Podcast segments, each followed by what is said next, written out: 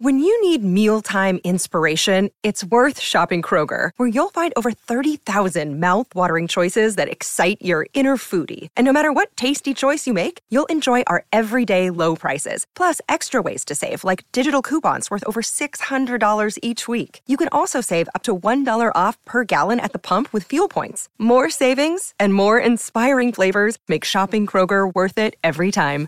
Kroger, fresh for everyone. Fuel restrictions apply.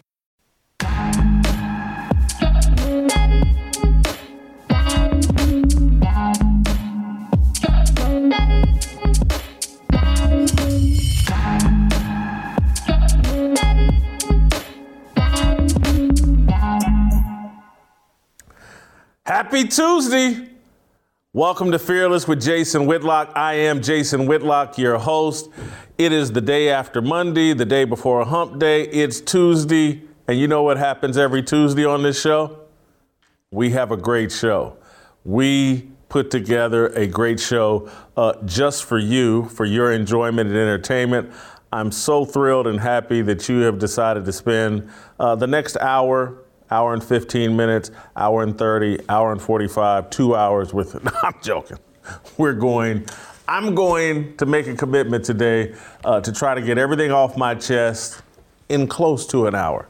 And I'm so happy, uh, again, that you have decided to spend this next hour or so uh, with me and the fearless crew, Steve Kim, uh, will be here, the Korean Cosell. Uh, the smartest man on the show, Delano Squires, he'll be here. Uh, Shemeka Michelle, the most uh, beautiful woman talking about, and smartest woman talking about politics and culture uh, in America, she'll be here. Uh, Uncle Jimmy, perhaps the shortest person in all of uh, digital TV. He'll be here as well to talk about the uh, uh, my approval rating and how the show was and engage with Shemeka. Uh, so we'll have the Korean Cosell, the smartest man on the show, the smartest woman and most beautiful woman talking culture, and the shortest person in digital uh, TV. All of them here just to please you. Of course, you guys know who I am. Uh, I am the incredibly shrinking Jason Whitlock. I got on the scale today and had good news, so I'm in a very good mood. Uh, so, uh, what did I say we were going to talk? Oh, we're going to talk about Deshaun Watson. Uh, Delano has written a column about the so-called, the alleged, "Don't Say Gay" bill in Florida. We'll talk about that. Uh, Shemeka why am I? It's slipping my mind. Shemeka uh, has a couple of topics she wants to. Oh, she wants to talk with me about uh, Rachel Levine. Uh, he was named one of USA uh, Today's Women of the Year. You know, he's some Biden appointee. Um, and, and then she's got a question, uh, I think, about D.L. Hughley and Kanye. That war is that the new Biggie Tupac? Uh, we'll get into that, and then we'll do an approval rating on Deshaun Watson. Uh, so that's our show. So let me do what I like to do on this show, and I'd start a fire, and then we'll uh, bring in the Korean Cosell and see if he can fan the flames or not. All right. Uh, so we live in an era absent of guiding principles and values. That's the cost of a secular culture warring political factions randomly enforce a code of conduct based on polls, special interest groups, and the acquisition of power. Starting tomorrow, with the beginning of the NFL's crazy season of transactions and player movement, we will learn how our current ruling class plans to assess and or use quarterback Deshaun Watson. On the surface, it will be a difficult ruling.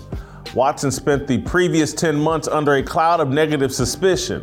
Nearly two dozen women accused him of sexual assault or sexual misconduct. In the past week, a grand jury declined to indict him on criminal charges. Watson spun, spun the grand jury's no bill as vindication of his innocence, tweeting, quote, when you stand on truth, the Lord will free you. Mm. Hallelujah. Yes. Again, we live in a godless era. Watson is a professed believer. Somehow he foolishly believes God intervened on his behalf in a dispute revolving around Watson propositioning multiple Instagram models slash massage therapists to provide him a happy ending. Lawyers set Watson free, not God. The truth is quite muddled as it relates to allegations leveled against Watson. But the bigger problem for Watson in the court of public opinion is despite never being criminally indicted, a decade ago, the NFL suspended Pittsburgh Steelers quarterback Ben Roethlisberger six games for two messy public sexual assault allegations. The ruling class demanded that Commissioner Roger Goodell harshly punish Big Ben, who is white. Will they demand the same for Watson, who is black? It seems unlikely. The spirit of the age dictates that, depending on their political affiliation, we hold black men and white men to far different standards. Watson won't be the next Ben Roethlisberger. Watson will probably be the next Kobe Bryant, the former NBA star who seemingly elevated his stardom by avoiding criminal prosecution resulting from a teenage woman accusing him of rape. Like Watson, at the age of 25, with the bulk of his career still in front of him, Bryant faced a salacious rape allegation he deemed false. Much of the mainstream media celebrated Bryant's ability to continue to play while the criminal prosecution loomed. When the criminal case dropped and the civil suit resolved, the media moved on and treated Bryant as a deity. Bryant's tragic and untimely death in a helicopter crash further expanded his religious like following it is now far safer in American society to mock and criticize Jesus than Kobe Bryant. The same fate could await Watson if he's able to lead a team to the Super Bowl. Within minutes of the grand jury's no bill, influential NFL reporter Adam Schefter fired off a tweet announcing the news and insinuating the no bill equated to exoneration. The rest of the media immediately follow, immediately began speculating on which team might win the Watson sweepstake. The quarterback demanded a trade last offseason and set out the 2021 season rather than play for the Houston Texans. Carolina Panthers, Cleveland Browns, New Orleans Saints, the Atlanta Falcons are reportedly leading the race to land Watson via trade. Watson's pariah status has basically disappeared overnight. Let me be clear I don't have a problem with Watson re entering the league. I'm not bothered that a half dozen NFL teams expressed an interest in signing him. I won't be bothered if the NFL decides not to suspend Watson and considers the 2021 season as time served. I believe in second, third, fourth, and fifth chances. America is the land of opportunity. I love Michael Vick's second career in the NFL after serving prison time for dogfighting. I argued that former Cowboys defensive end Greg Hardy was worthy of football redemption after his domestic violence incident. I was no fan of Kobe Bryant's playing career, his impersonation of Michael Jordan, and his treatment of Shaquille O'Neal and other teammates. But I certainly believe he had every right to play basketball while the allegations against him were being resolved. And I loved how Bryant represented and carried himself in retirement. What I don't like is racial hypocrisy and double standards. What I don't like is a society with no guiding principles or values. What I don't like is the fact that we pick and choose who is worthy of derision based on skin color. I don't like racism, regardless of the color of the perpetrator or the victim. Former Baylor football coach Art Briles is treated as a pariah because of a bogus narrative created by powerful people in need of a scapegoat for a campus wide sexual assault problem at Baylor. The media accepted and sold that bogus narrative. Briles is white.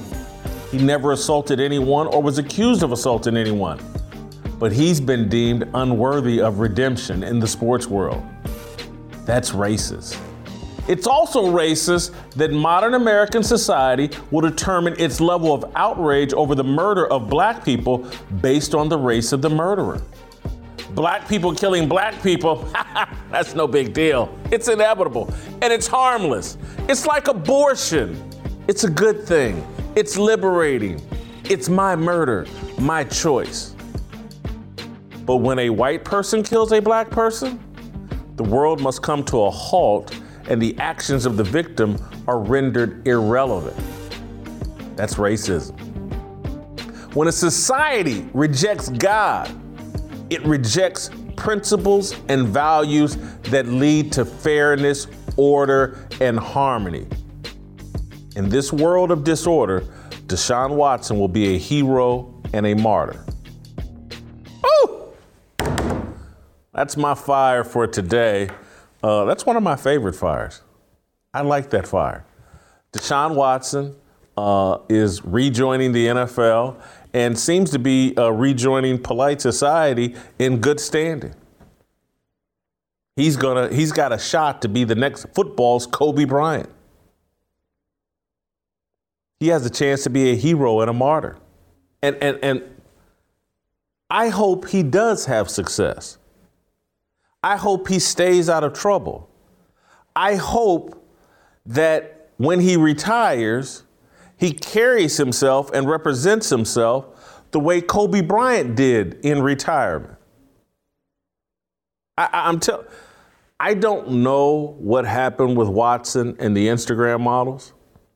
I don't. I, I don't know if they this was a shakedown and people op, a bunch of opportunists trying to shake down Deshaun Watson, and and a grand jury has decided uh, they can't place criminal charges on this deal, that's good enough for me. I, I, again, I'm I'm not someone that spends an incredible amount of time second guessing the court system, like a lot of people. A lot of football players think they're experts on the court system, and they spend all their time second guessing the court system and taking knees and shaking down NFL ownership so they can readjust or, or change the criminal justice system. Those guys are all idiots. They're out over their skis. They don't know what they're talking about. Just shut up, play football, uh, use your money to support causes you believe in. But you're not experts. You're experts on football. You're experts on basketball. You don't know a damn thing about the criminal justice system, and, and you have no self awareness. I happen to have a bit of self awareness, so I'm no expert on what happened with Deshaun Watson and the 22 women that have made allegations against him. I have no problem with him re entering the league. But I wish that everybody else would get in that mindset with me as it relates to anybody, regardless of color. If Deshaun Watson can re enter the NFL and, and shake his pariah status because a grand jury didn't indict him on criminal charges, then Art Briles, seven years after the fact, having sexually assaulted no one, having been accused of sexually assaulting no one, should be allowed to coach again. And his whiteness shouldn't prevent him from receiving the same grace, mercy, second and third chances that we keep giving black athletes.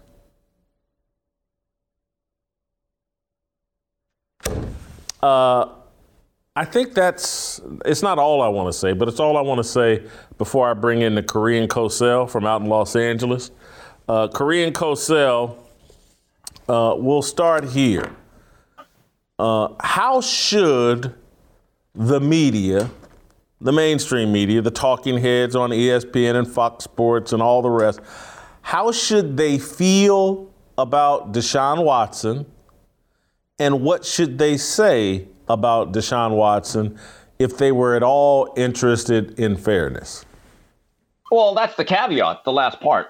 How they really feel and how they want to assuage public perception through social media about them as a person are totally different things. If they were interested in honesty and integrity, you know what they would say. I mean, it reminds me of what Uncle Jimmy brought up yesterday when that one writer who said, Who would rather have Colin Kaepernick in the league more than Aaron Rodgers? A- am I the only one? And I was like, Yeah, you are the only one. But again, they all want to be invited to the barbecue. They want to please the audience. They want to be known as being down or, oh, he's one of the good ones. He's okay. But they're not being honest. And, and I'll, I'll reference this again, one of my favorite sayings. It's the double standard, no standard. We'll have a double standard for the people we like or, or we don't like, but we'll have no standard for the people we do. I'm with you. In terms of the legalities of it, Deshaun Watson now, as far as I'm concerned, he's good to go. He's good to go. He's good to play. We can't have it both ways and say, well, legally he's going through issues. He should be sidelined. And once those issues are cleared up in any way or form, well, we can't have it both ways. So he's good to play as far as I'm concerned. Uh, but I, I do feel it, it's interesting that we demonize certain players and we hold it against them for years at a time. It becomes a part of their legacy. It becomes a part of their reputation. In fact, it becomes a part of them as a player. But with others, you're right, they do become martyrs, and there's almost like this symbolic whiting out of that particular incident. And um, it's interesting with Kobe Bryant, you bring him up a lot, Jason. It's almost to a point that you can't even criticize him as a basketball player. Forget the fact of Eagle, Colorado. I'm not even referencing that. But I remember a couple years ago after he died, I brought up the fact that, in my opinion, his game seven in that 2011 or 10 championship where they beat the Celtics, where he shot six for 24, I thought it was one of the worst games ever played by a great player people came at me like I was referencing the Eagle situation, and people were actually saying, Steve, rewatch that game. He was actually pretty good. And I'm thinking to myself, the lunacy of the cult of Kobe is to a point where a shooting guard shoots six for 24. That's a bad game. Okay. If Tony Gwynn went 0 for 4 with three strikeouts, I don't care that he caught three routine uh, fly balls. It's a bad game. But that's the problem with hero worship and, and the unfortunate part is, Jason, I believe that it has seeped into the media. Well, it certainly has seeped into the media, and, and Steve, in, in a uh, biblical view, what we have is an idolatrous culture. And, you know, these celebrities are idols, and they're placed on a pedestal that used to be reserved for God. And, and now uh, I'm, I'm just telling you, Kobe is a God to a lot of these people. And if you have some sort of honest conversation about Kobe, uh, you know, you, you risk uh, stirring up emotion in these people that see Kobe as a God as if uh, you have defiled or committed blasphemy. Uh, and, and, and, again, it's, it's, it's, it really is a statement about where our society, because even if, and, and, Steve, I don't know your religious belief or faith, if you have none or not, but, but I think most people, I, I would argue this to Bill Maher, who has been pretty hostile towards religion. I think Bill Maher is starting to figure out that when a culture has Judeo Christian values and principles, it actually serves non believers well as well that there are benefits to that for people that don't even believe in God because uh, at the at the essence of faith is a commitment to truth and honesty. And we've gone completely away from that. And now there's this little group of people in power over social media, over corporate media. They get to determine very indiscriminately, very randomly, who's the bad guy and who's the yeah. good guy. And the rules keep fluctuating and changing depending on the skin color, depending on depending on the political stripe. You can call Clarence Thomas a man of great accomplishment. You can call this guy the biggest idiot in the world. And, and you know say he's basically retarded. You can do the exact same to Ben Carson, a neurosurgeon. Yeah. You can call him every name in the book, coon, Uncle Tom, idiot, blah. You can question every part of his intellect, and no one will bat an eye. And Clarence Thomas, Ben Carson, both black, obviously, uh, but because they're conservative, you can say anything. If if you say LeBron is an idiot, people lose their mm. mind. And LeBron, mm. and I'm not sure, you know, LeBron, I don't know if he's ever really read a book. He certainly speaks in a way that doesn't make you think he's that smart. But you, you're better off calling Clarence Thomas, Ivy League educated, on the Supreme Court, a man of great educational, intellectual accomplishment. You're better off calling him an idiot well, than calling LeBron James, who's you know was escorted through junior high and high school because you know he was taller than everybody else and more athletic. And, and so I, well, I, don't know. The, the, whole thing just offends me and upsets well, me. Go ahead. Well, Jason, my sources tell me that LeBron is on page 17 of the Malcolm X uh, autobiography. he will get to chapter one by any means necessary. He'll have all summer. He's going to have some free time pretty soon, okay? Couple things. Going back to Deshaun Watson, it got me thinking. With the return of Tom Brady and Deshaun Watson, boy, that job market for Colin Kaepernick is really drying up, okay? And the other thing is, no matter who gets Watson, uh, they're still going to have to massage his ego. I still have an issue with the way he signed this huge extension with the Texans, who are obviously going to go all in on him, make him the face of the franchise, and be, and then he wants to start playing GM and owner. Deshaun, know your role. You are a very important piece of a franchise. You're a franchise quarterback. Some would call you elite. I think you're the most important player in Clemson history. You had no right to do that. Now, going back to Kobe real fast in terms of the idolatry that we have, look, I'm one of the few Laker fans. I think I might be the only one. I, I wasn't in all in on Kobe. Uh, Jay, I'm kind of with you. I thought his last three, four years was an embarrassment to the franchise. He was a broken down player who other free agents did not want to play for.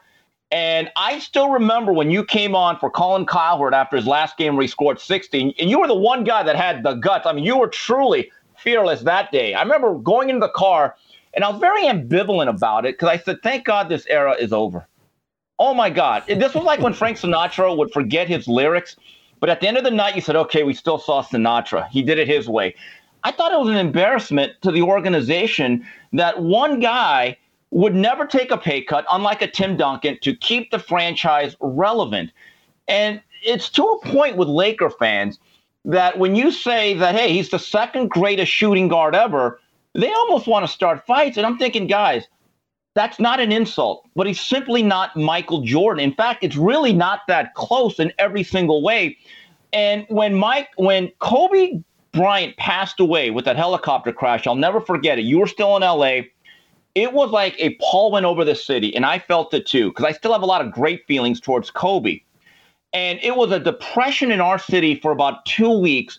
But the thing that stood out to me, and this is what your point of about worshiping mere mortals who only play basketball, this is not that important.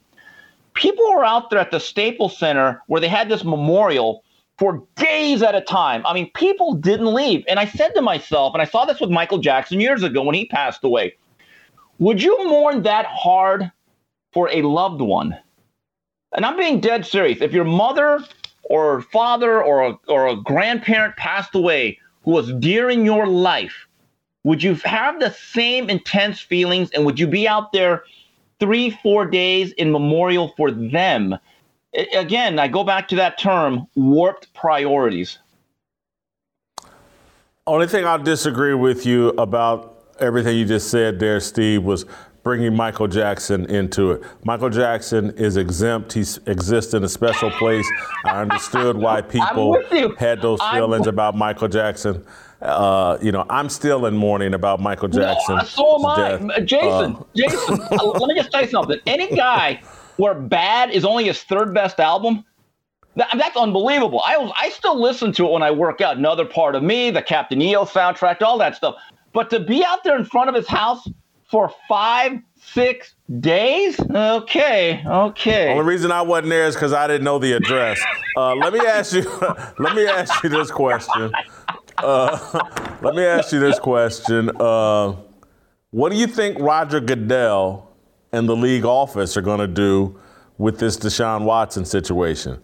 Do you think they they have no choice but to treat him like Ben Roethlisberger? Or will they look at him sitting out 2021 and say, time served? Uh, that's what I think. That's the easiest way to do it. And Roger Goodell, you know, has appeased the woke mob. You have said that. He has tried to deal and appease people that simply will not meet him in the middle. I don't think any of these commissioners really wants to do what's right.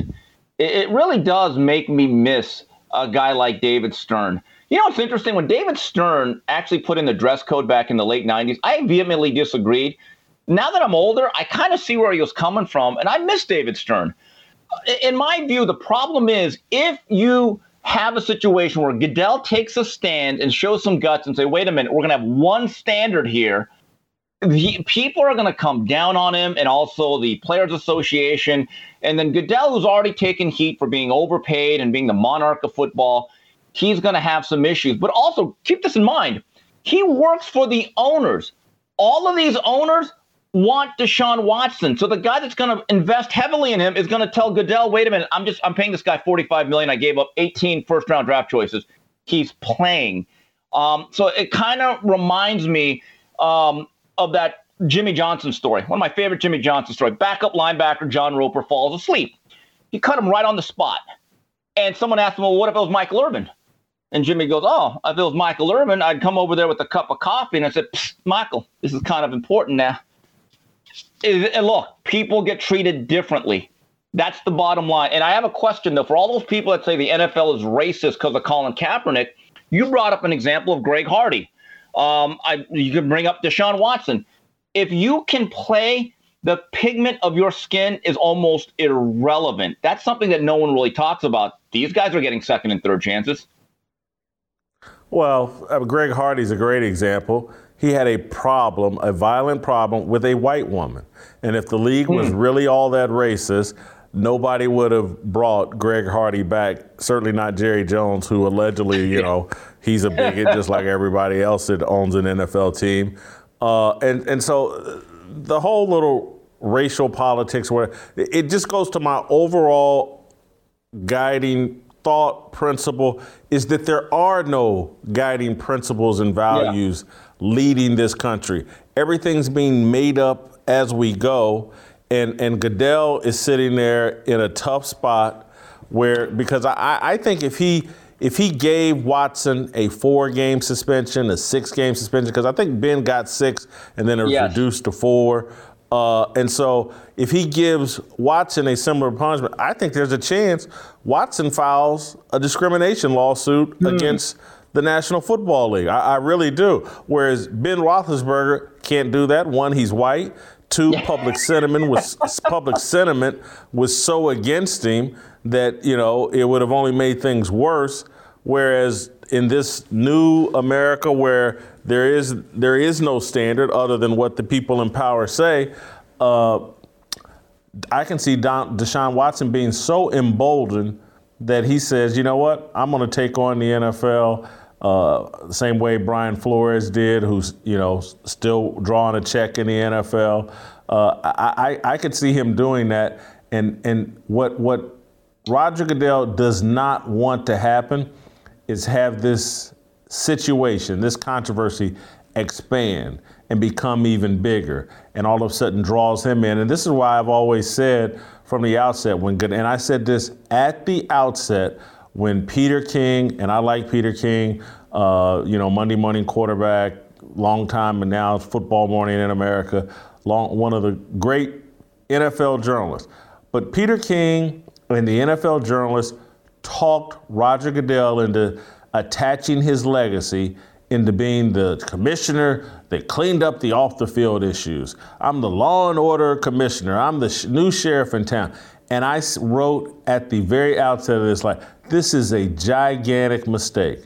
There's a reason yeah. why uh, there have been 45 U.S. presidents and more than 90 attorney generals because attorney generals get run.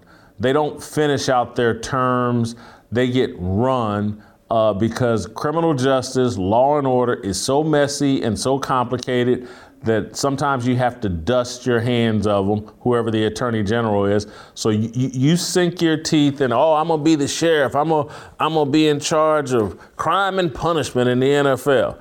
You're basically signing up to shorten your career. Goodell made a horrible mistake going down this road. Well, they should have appointed someone to be the law and order sheriff of the NFL give that per should you know give that person give that job to someone like me, someone with the ball who don't care and who can out argue all the idiots over Twitter and in corporate media. I'd clown suit all these racial double standard cl- publicly. And hey, come come here. We'll, we'll do this debate on in public. Me, you, Jemele Hill, Bomani Jones, uh, Ryan Clark, all the idiots. Just trash them one by one. Maybe you, you get the final thought, and then I, I got to go. Yeah, well, here's the interesting thing. The Ben Roethlisberger situation that led to a suspension came before the Me Too movement. Deshaun Watson's came right in the heart of it. And so it goes back to a situation that I told you about in boxing about three, four, five months ago. There's a young fighter by the name of Rolly Romero. He was set to face Gervonta Davis in December on a pay per view card. Then all of a sudden, over Twitter and social media, various females came out with allegations of, of sexual misconduct and some real salacious stuff. And Rolly Romero, without being charged with anything, was stricken from the fight. Months later, turns out after investigations, police reports, nothing came of it. And this young man who's now going to face Tank Davis in a couple of months on a pay per view, well, he lost out on some Christmas money. We have to be very careful here. At what point do allegations trump actual evidence? One of the biggest flaws of the Me Too movement is believe all women. Okay, what about the actual evidence? Facts matter. And, and I, I felt bad for Rolly Romero. And I'm not saying that he's a choir boy or that he's going to win the Lady Byng trophy for sportsmanship and, and being a congenial gentleman. But the way he got, for lack of a better term, railroaded and delayed out of this fight is something that's interesting. But you're right. In terms of double standards, it's interesting.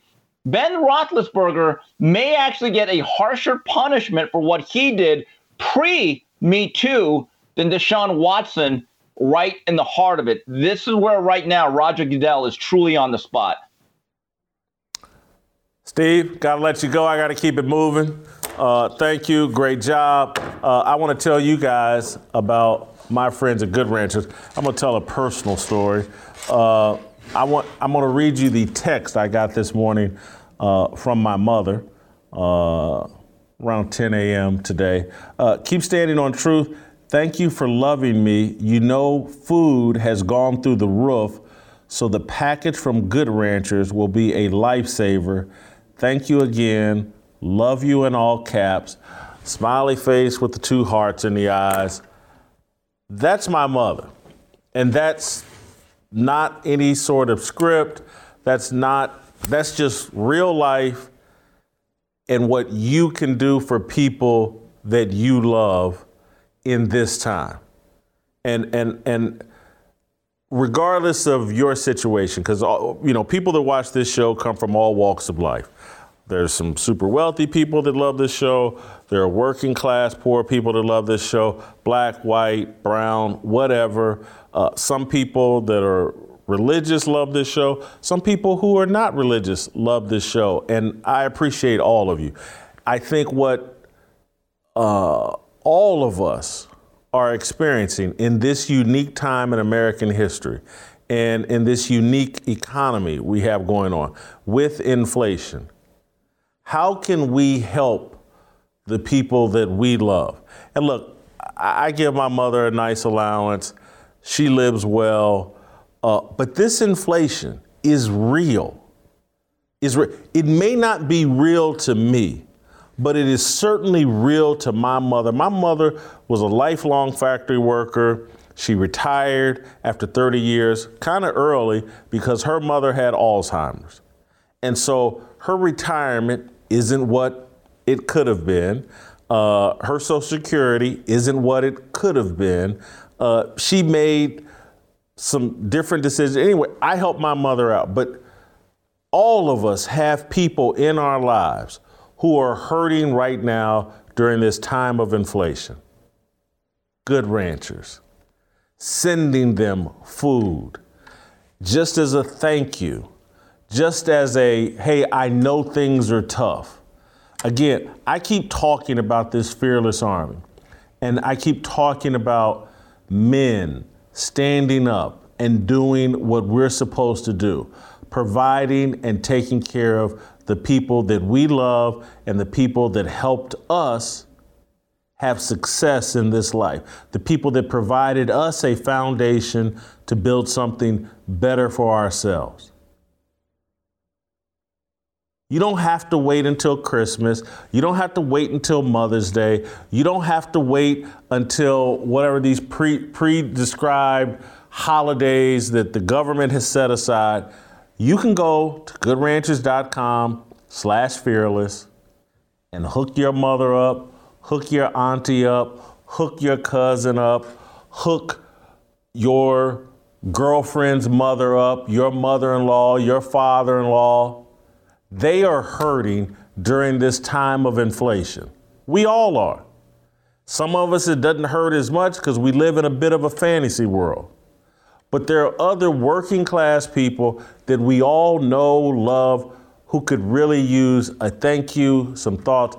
Nothing better with these skyrocketing costs at the grocery store. There's nothing better you can do than go to goodranchers.com slash fearless or use the promo code fearless and send someone you care about, someone who helped you, you can now help them by sending them Good Ranchers Meat. You're supporting American farmers, you're supporting American ranchers, you're supporting a company that supports you and your values. If you're serious about what you can do to help this country in this time of chaos and stupidity and people coming after our values, the values that made this country great, a small thing you can do, and hopefully you'll get a note from your mother, father, uncle, auntie, somebody just like I got, saying, hey, I thank you. In this time, this actually really helps. Sent my mother, I think, the cowboy box and the seafood box. Hook someone up you love. Go to goodranchers.com slash fearless. Get you a thank you note like I just got from my mother uh, that if you want to be a good soldier, support the troops, support the people to put you through basic training.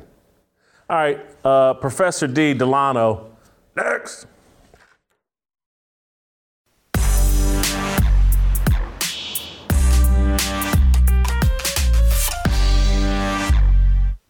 All right, welcome back. Uh, let's go to get down to business. Uh, let's roll out to Washington, D.C and bring in the smartest man on the show, uh, Delano Squires. Delano's written a column about a topic uh, that's been bubbling, and I'm glad uh, Delano wrote about this because I haven't fully understood this topic and this controversy. Uh, I think Ron DeSantis, either today or yesterday, uh, had a little interesting uh, engagement about this "Don't Say Gay" bill in Florida, and and Delano kind of has a takeoff on that about the media laundering bad information, and it works just like money laundering, how they change the words and things. So I, I want to start by playing the clip from Governor DeSantis in Florida and his engagement with a reporter who asked him about the "Don't Say Gay" bill. Play the clip. Asking on seven parental rights and education, what critics call the Don't Say Gay bill, is on the Senate floor. Does it say that in the bill? Know that you support. Does it say that in the bill? I'm asking. I'm asking you to tell me what's in the bill because you are pushing false narratives. It doesn't matter what critics say. Well, it says it bans classroom instruction on sexual identity and gender orientation. I For who? For, For for grades pre-K through three. So five-year-olds, six-year-olds, seven-year-olds, and um, the idea that you wouldn't be honest about that and tell people what it actually says, it's why people don't trust people like you because you peddle false narratives. And so we disabuse you of those narratives. And we're going to make sure that parents are able to send their kid to kindergarten without having some of this stuff injected into their school curriculum. Boom. Boom. Love it. Love the way DeSantis handled that reporter. Loved his explanation because I get, I fully, I haven't fully understood this issue because I kind of got caught up. They kept the "Don't say gay," and I'm like, so Florida has some bill that says "Don't say gay," and and now I have a much deeper understanding or more complete understanding. It's like, hey man, K through third grade, we don't want teachers talking about sexuality. I got no problem with that. I, I, A long time ago, I went through K through third grade. I don't need a teacher talking to me about sexuality. My parents can do that if they wanted to. It's their job. I'm their kid. I'm their responsibility. Teachers are there to teach reading, writing, and arithmetic. They don't need to be teaching sexuality to little kids. I wish they'd pass this K through 12. But, you know. anyway, Delano wrote about it. And so, Delano, I would like for you to expound on uh, your point and, and, you know, take the conversation wherever you want to go. Uh, you wrote an excellent column, but please expound, elaborate. Sure. And, and as you said, Jason, I, I use the quote unquote don't say gay bill, right, which is really about parental rights and education, as a as a prime example of how the corporate press engages in what I call media laundering operations at the behest of the ruling class, elected officials, big business, and, and activists whose entire sort of reason for existence is to push sort of leftist ideology and narratives, right? So um, the, the, the don't say gay bill is the perfect example of that because what ends up happening is that you have a good number of people, I don't know if I can say majority because I don't have the data, but a lot of people who feel like the bill actually says that teachers can't use the word gay in a classroom. Now, again, that begs the question in, in what context would a teacher be talking about sexuality and gender identity anyway to kids in K through um, third grade but the bill doesn't say say that. It, the various versions are between five and seven pages long. Anyone who's interested in it could could read it. But what the media does is is similar to what um, people engaged in illegal activities, drug trafficking, for instance, do with money laundering. Right? It's a three-step process. They um, introduce dirty money into f- legitimate financial institutions. That's called placement they make it so that it's hard to track the source of the money by, you know, various bookkeeping tricks and moving money around. That's called layering. And then the third step, once the money is clean, quote unquote, is um, called integration. So now whoever is doing that dirty business can withdraw that money. It's, it's been washed and they can use it for whatever purpose they want. Um, the media acts as that type of, they, they engage in a, a similar process with information, right? So a, a, topic is introduced to sort of the political or cultural sphere. So this one is, you know, appropriate um, classroom instruction. Then they move to the step that I call confusion, which I just want to be, you know, completely straightforward, which is all about obfuscating the real facts and the real issues at the heart of the debate by engaging in ad hominem, using euphemisms, making appeals to emotion, tone policing, and then once the idea, the dirty idea, and I would say that trying to introduce young children to gender confusion is a dirty idea. Once that idea has been washed, right, it, they can then um, use it in this is what I call the acceptance stage, and use the preferred narrative as a club to beat people over the head and into submission with. So now you go from a bill that says a school can't, for instance, um, tell your three-year-old that boys can be girls and girls can be boys, and you may be born in the wrong body, and you may be a different gender than the one you've been assigned at birth. And what what is spit out at the other end is, oh, the school doesn't want teachers or kids being able to say the word gay, and if and if you do, then they're gonna come and lock you up. And that's that is what media laundering looks like. And I could go through that same process on the issue of abortion, on the issue of COVID, um, on any on policing, it's it's the same process that they use from issue to issue, and the ultimate impact, Jason, is that it keeps the public misinformed, um, ignorant, and unable to discern truth, and it keeps the left in power. I love the analogy, and I'm wondering if you ever saw the movie uh, Scarface. Uh, Al Pacino movie, uh, Scarface. And so when I think of the bank, where Tony Montana was taking all of his money, the bank where the money gets laundered is social media, and particularly mm-hmm. Twitter. That's where language and messages f- by the media. You take it to social media and you launder it, and and you, that's where you create all this confusion. And and so, you know, basically, Twitter is Chase or whatever, some mm-hmm. national bank, what whatever. It, it, it's that's their job, and I, I look at the issue of policing and and and how Twitter was so effective at convincing a wide swath of America to believe, oh my God, the police are just out murdering black men randomly. It's an epidemic. They had everybody worked up into this fever pitch like every day the police were gunning down black men. And it, this existed over Twitter because you were rewarded for for pushing that narrative and for mm-hmm. tweeting out if you're LeBron James, we can't even go outside. We're being hunted. Right. And, and, and, and, and I'm sitting here like, damn, you know how long I've been going outside? I mean, my, when I was a little kid, like my mother had to come looking for me because I loved to be outside. I never felt hunted. Mm. I just, but here, you could only push that at this corrupt bank called Twitter, and and I just, we have no one, at least we or we used to have people that oversaw banks and tried to uh, police their behavior, but I don't think anybody is policing this language laundering, media laundering. No one's policing that, Delano. I, I don't know if it can be fixed. I, I think you, you make a great point, Jason, and I'm glad we started with the clip that we did because I think what we see is, as you said, th- there are not very many people who are um, policing this issue at the source level, right, at the bank level.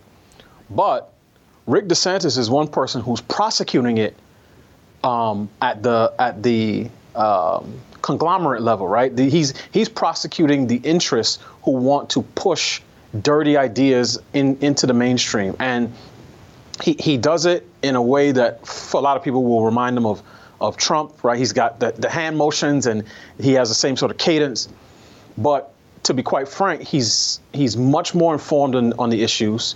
He can get down to the nitty gritty in much more consistently than the former president can, um, and he never really loses his cool. Uh, I think part of that is he probably stays off of Twitter, which is a good thing for him, but he's not afraid to take the fight directly to the left and to push back vigorously on on their narratives. And we need more elected officials, we need more academics, we need more political pundits, more business leaders who really have the courage and the heart to do that consistently and not cede any ground to the left on these issues. So, for instance, again, I, I talked about that particular bill and, and, gender identity, sexuality in the classroom, right? Schools or the people pushing this should, the ones, Jason, that um, are on TikTok over the last two weeks having videos where all they say is gay for, for 45 seconds gay, gay, gay, gay, gay. Those people should be made to answer the question why is it that you want so desperately to talk to our children about gender identity and particularly to do it in a way in which their parents are not fully informed and give their consent? Why is that? And they should have to, we should stay there until they answer that question. Same thing with abortion.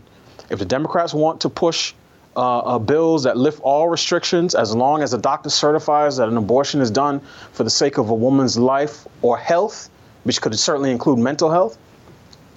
Come and tell us, Democrats, why is it you think that uh, a woman should be able to abort a child up until the moment of birth? Do, do you believe that life has inherent value or does it have conditional value? They should be made to, to answer these questions. And I think what ends up happening, and you used the, the example of policing, is that um, repeated and sort of long term conditioning in this way, right? If you're a person and you get your news sources from CNN, MSNBC, the Washington Post, the New York Times, the Atlantic, Vox, Slate, and Salon, you are getting the same narrative just washed over you time and time and again. And if you're like many of us who have a limited attention span, you look at the headlines and you draw sort of a conclusion based on what you know the the outlet um, puts in the headline. But then what ends up happening is you have black folk who are afraid to walk out of their house. They're anxious, they're neurotic in ways that they should not be. They are, we are unable to properly assess threats because we'll say, "Oh man, I just saw a white guy drive down the street in my neighborhood," but you know the guys who who use the street like it's the OK Corral. Oh, those guys are no big deal because I never hear about those things because it's really if I look on CNN, they tell me that the biggest threat to my life is a white person. Same thing with COVID. Jason, I went to the playground the other day, right? It was 60 degrees. My wife was out there with the kids. I, I met them at the playground with some other friends. I'd say at least 80% of the kids were wearing masks on the playground. Part of that is because where, where I live, which is overwhelmingly black, the county I live in, the neighborhood I live in, black folk of all sort of economic strata, have been told over and over and over again COVID attacks black people specifically. You have to wear your mask, it's protecting you. So now you have two and three and four year olds walking around with droopy masks on their face, not even able to breathe fresh air on, on the playground.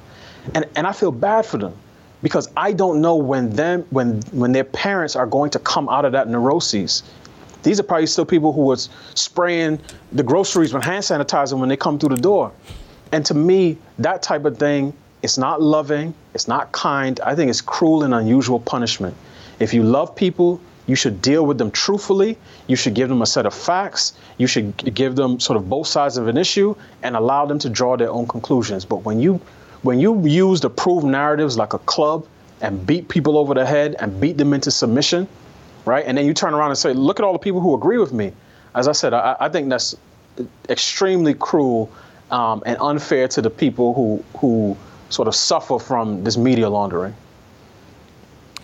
Delano, I got one final question. I'm gonna let you go, uh, and I'm gonna go back to the beginning of your answer because you said something, some things about Ron DeSantis that I think mirror my thoughts when I watched that video at the top of this segment. The first thing that ran through my mind is like, man, that's presidential. That, that, that's mm. what we need in a president. And, and then as I was watching the clip, I was like, man, let's say that Trump is determined to run again and all the polls say that he should run again. Guy will be 80. I was like, oh my God, if they could get DeSantis as the vice president, and so if something happens to Trump health wise or whatever, that DeSantis would be, you know, second in line or whatever that would be the perfect, perhaps, combination. But I, I did, watching him do that, I was like, damn, th- this is classy Donald Trump. And, mm. you know, this is what we need in a president. And I'm just wondering if that's, is that the thought that was running through your head as well? Yeah, I mean, I've seen DeSantis, you know, for a little for a little while, and, and I could tell again, you he, it's it's almost like when you watch videos of um, sometimes on YouTube, they'll layer videos of Kobe over Jordan, and you can see how he's doing a head fake at the same spot on the court, right? And when you see DeSantis, you know, speaking in public, he, he mimics some of the same hand movements, the same cadence, the same sort of uh, uh gestures as, as, as, the former president. Um, I don't. This is my sort of my political analysis. I there is no context in which I think that Donald Trump would be a better candidate in 2024 than Ron DeSantis. I, I think you need a pit bull. I think you need a fighter. But I think you need someone who knows what they're talking about and, and who is not as um, prone to emotional outbursts as the former president. And some people may not want to hear me say that. That doesn't mean it's not true. So you, you need someone who is fearless but can fight within sort of the, the bounds of play. And I think Ron DeSantis is that person. He obviously he's younger, he's he's he's a fresh face, he really has governed as a national leader in COVID because he has taken some positions. Jason, he's he's he's not an NFL owner. He doesn't put his finger up to the wind and figure out which way everybody else is going. He says, I'm looking at data, I'm using common sense, I'm looking at the role of government in the lives of, of Florida citizens, and I'm going to make the best decision I think um, I can for my citizens. And I'm going to stand with my 10 toes down, and I'm going to fight whoever may come and criticize me and then when one, when all of y'all people from the blue states come down to Florida, I'm going to I'm going to point that out to you and say, if Florida's so bad, why would you come here? And then two, when all of the folks in the blue states end up doing exactly what we're doing for the same reasons, six months later, I can stand and say, you know what? Yeah, that, that sounds nice. I'm glad, you know, other states are opening up. But we showed how to handle the pandemic in the midst of it, and we did it in the face of media criticism.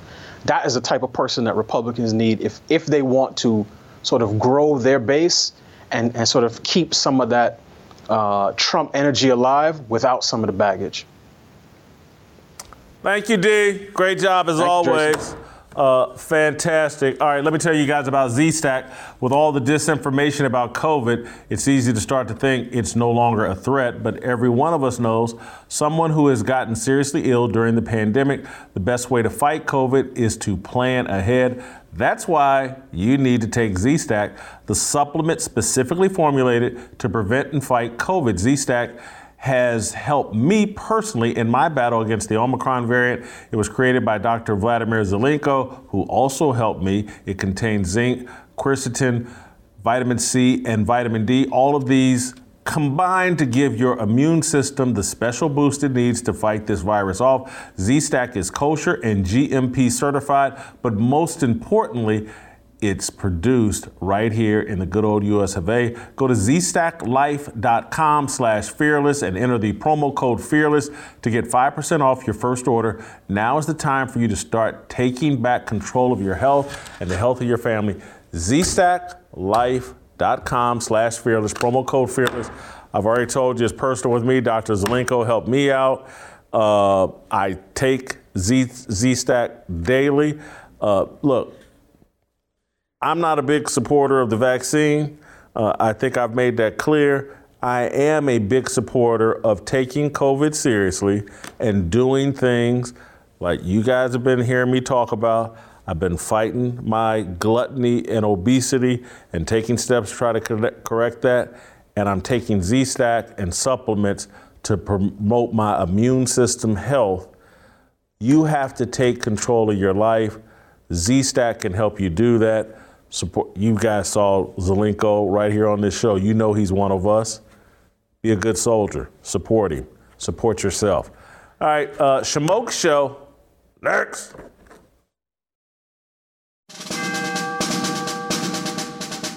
We must exist in a state of man glorious, as we are protected by the red, the white, and the blue. But remember, the mind is the key.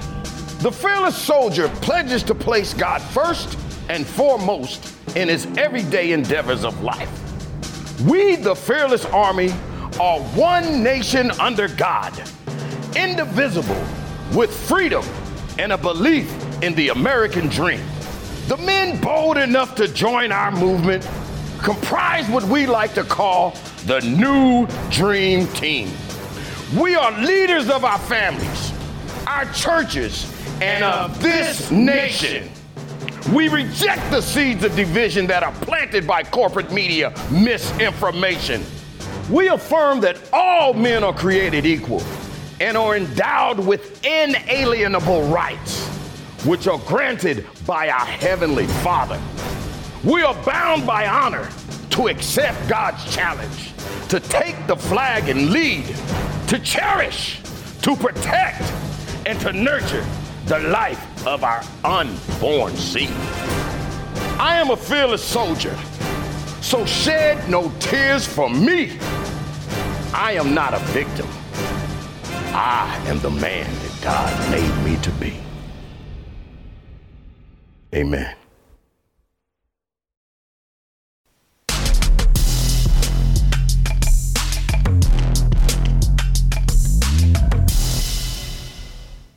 All right, welcome back. Time for some Shamoke. Uh, Shemeka Michelle uh, is going to join us. And Shemeka, I've been uh, following your uh, Twitter feed uh, this morning, and you seem to be a little upset about USA Today's uh, Women of the Year poll. Uh, I, I, don't know. I'm sure. I don't know how they missed you as one of the women of the year as well. So I'm sure you're upset about that. But maybe all women should be upset, or a lot of women should be upset. Uh, Rachel Levine, he has been named as one of the women of the year. He's got some job in the Biden administration uh, related to health. He's he's transgender. Uh, he's he's one of the women of the year, and I, I I think you're a little. How do you feel about it? I'm tired, Jason. I, am sick of it. As a woman who carried and birthed three children, something he will never be able to do, I am tired. And I think that all women should be just as infuriated as I am. Jason, I feel like we've been turning a blind eye to mental illness for a long time. Now, I know you had Royce on the show yesterday, and he talks about uh, mental health as being the human condition. Well, if this is the human condition, we're sick. We're on life support because there is no way that we can continue to allow men to think they're women and women to think they are men. Now, as you and Delano just discussed, we have states such as Florida and other other states having to argue about whether or not we uh, inflict this type of mental illness on children. And I would like to go on record, Jason, as saying there is no such thing as a sex change. See, we've allowed them to kind of inch by inch had us, you know, thinking certain things. There's no such thing. Why? Because sex is determined by your chromosomes. So you are either XX or you're XY. Now you can go and get buy yourself a set of boobs. I wish I could. After nursing three kids, mine are like two socks with rocks in the bottom. You can cut your penis off. However, if you cannot change your chromosomes, you cannot change your sex. And because of this, Rachel Levine is not a woman. Why? Because a woman is an adult female, which is determined, male or female, is determined by your sex, which we just determined is determined by your chromosomes. So if you can't do that, we really have to start putting our foot down and say, no more of this foolishness, no more of this craziness, no more of this mental illness. Now, if a, a woman wants to call herself he or him, they or them, them, okay, then that's her mental illness. But when you think that I have to now agree that a man can be a woman or a woman can be a man, which from the very beginning is determined by chromosomes, I can't do it no more. And I can't I can't keep playing this game with them. It has gone way too far. This really connects back, Shemeka, to the beginning of the show and when I was talking about how we've become a secular culture. There are no guiding principles or values that we agree on that are leading this country. Uh, and so it's all just being made up on the go by whomever's in power. And so the people in power right now, social media, politi- politics, uh, the culture, the zeitgeist, have all said that uh, truth is irrelevant. Truth is all just personal, personal choice, personal feelings. And so Rachel Levine gets to live out his truth as a woman. And and and and I get look, maybe he and Caitlyn Jenner, uh, maybe they like dressing up in women's clothing. That's men. Radar from MASH. He liked to dress up in women's clothing, and he was mm-hmm. still a man. And, and right. so, just because you like to dress up, I, am telling I, on Saturday nights, I call myself dressing up like Denzel Washington. A lot of women don't go for it and say, You're just not quite Denzel. I know you're dressing up and you're trying to play that part, but you're not. And, and so that's my mental illness that I think I'm Denzel Washington. and, and so, I don't have a problem when someone points that out, like, nah, man, you Jason Whitlock, you know, you still pushing three bills, uh, you know, you know, there's some positives and negatives. I, I get it, but we just, I'm telling you, this whole show and the whole conceit of this show just moving forward is like, we have to move back to truth. If we don't, if we don't move back to truth, we're going to have chaos, dissension, disharmony, a lack of order, uh, and the country is just going to continue to fall into ruins because there's such a hostility to truth, and yet truth is uncomfortable, and and, and th- that's its power. That that's why it heals you. That's why they say the truth will set you free. And so I can run around in denial. And, ah, I'm not overweight. I'm just big boned. Well, that's going to have consequences. Or I can deal with the truth, eat less, exercise more, and and get in better shape and live a longer, more fulfilling life. And and and Rachel Levine, Caitlyn Jenner uh, need to accept they're men who like to dress up in women's clothing, and and I would I would be perfectly fine with that if they ignore. I'm a man. I like to dress up in women's clothing. I can deal with that. But I cannot deal with, oh, now I have to pretend like you're a woman. You're not. You're a man that likes to dress up in women's clothing. Enough said. Right.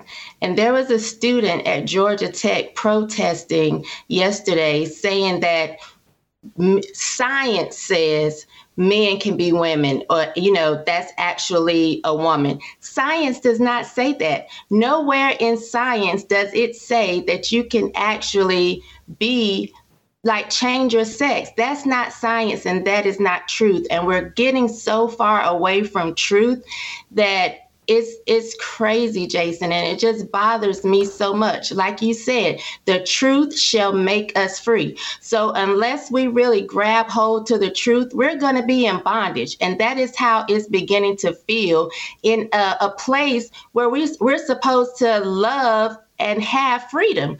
So I just can't really go with this anymore, Jason. I have to put my foot down. I'm not going to be calling somebody a male, I mean, a woman or a man just because that's what they want.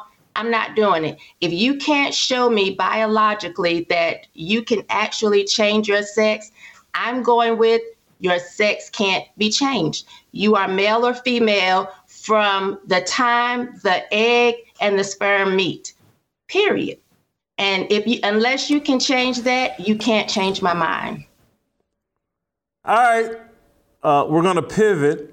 Uh, Shemeka actually, uh, before we get to the approval rating, has a question uh, she wants to ask Uncle Jimmy, and, and I'm going to segue into this by saying when I first met Jimmy back in Kansas City, uh, J- I can remember meeting Jimmy going, "How tall are you?" And Jimmy said six foot one, and and. and th- then you asked me how much I weighed, and I said 215. Uh, you said. but anyway. Anyway. Uh, Shemeka. We was like 11 and 12 years old. Obviously. no, 11 and I was 215, which may be more accurate than that. I'm just.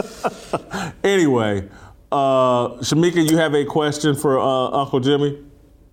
I do. So, Uncle Jimmy, over the weekend, it was Sunday actually.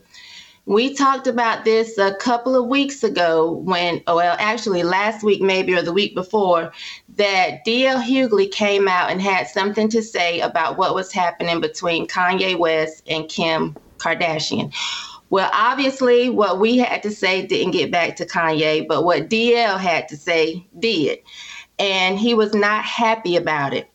Kanye put up a series of videos on Sunday, and then he also put up a message threatening DL Hughley, where at the end of the message he says, and DL Hughley is a pawn.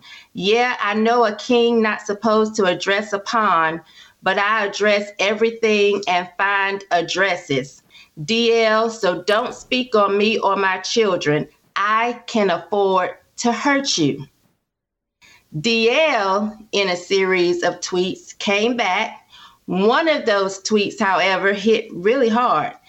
And DL says, hmm, ain't it weird that Kanye supposedly has all these goons who will kill for him, but not one of them will get his prescriptions filled?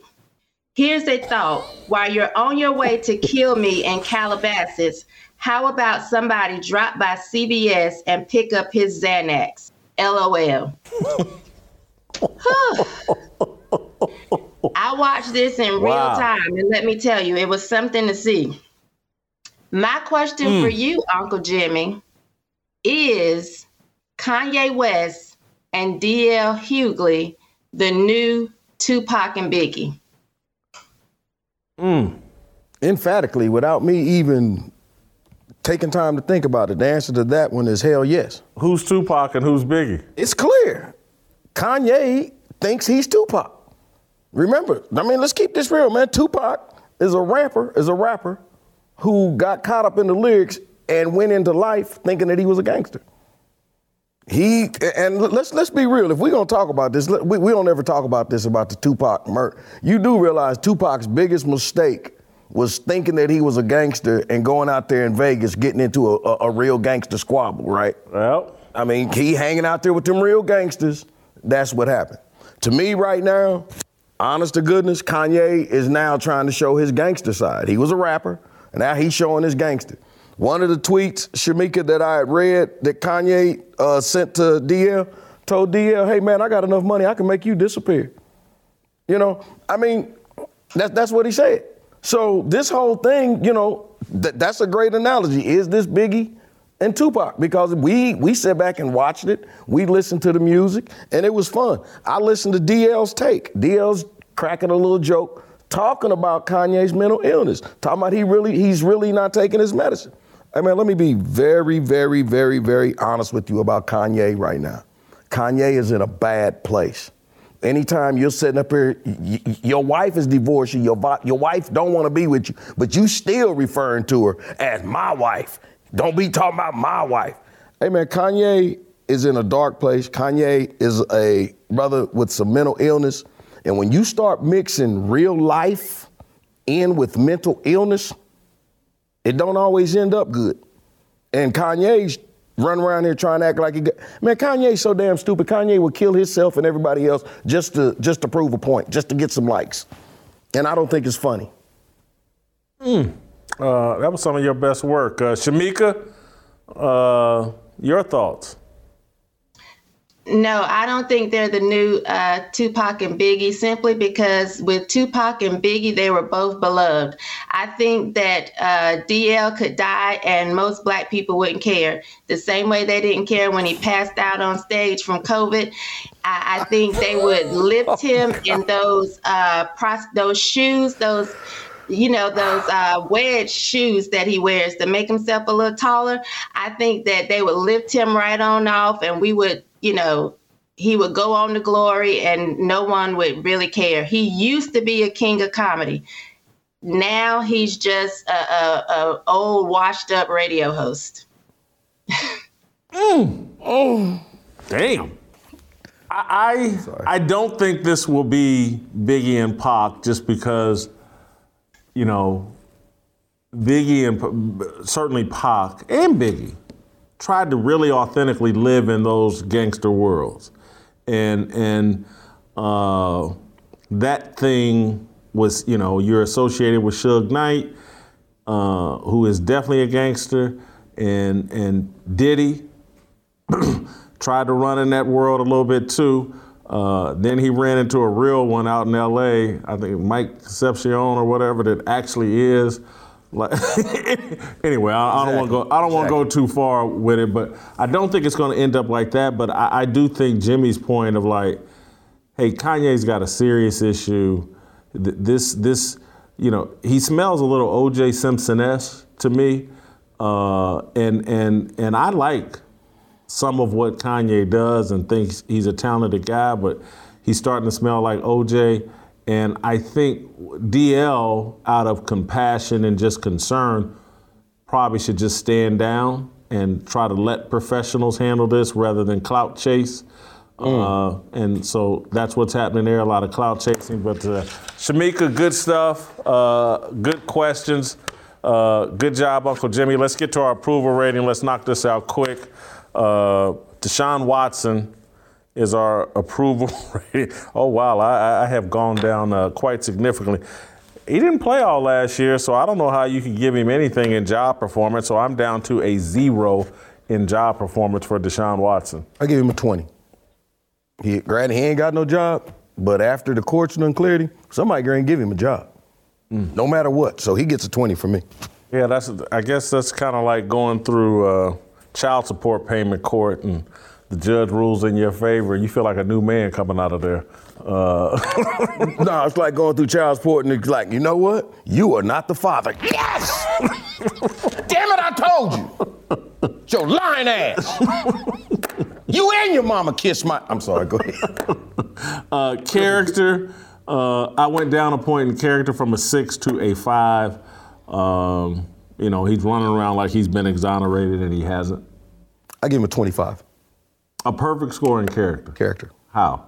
Because as far as I, as a football player, whether you like it or not, he's one of the greatest. Okay, he's one of the greatest. As far as an off the field, his off the field antics, and as far as his freaky deaky, how he rates off the field, he's one of the greatest.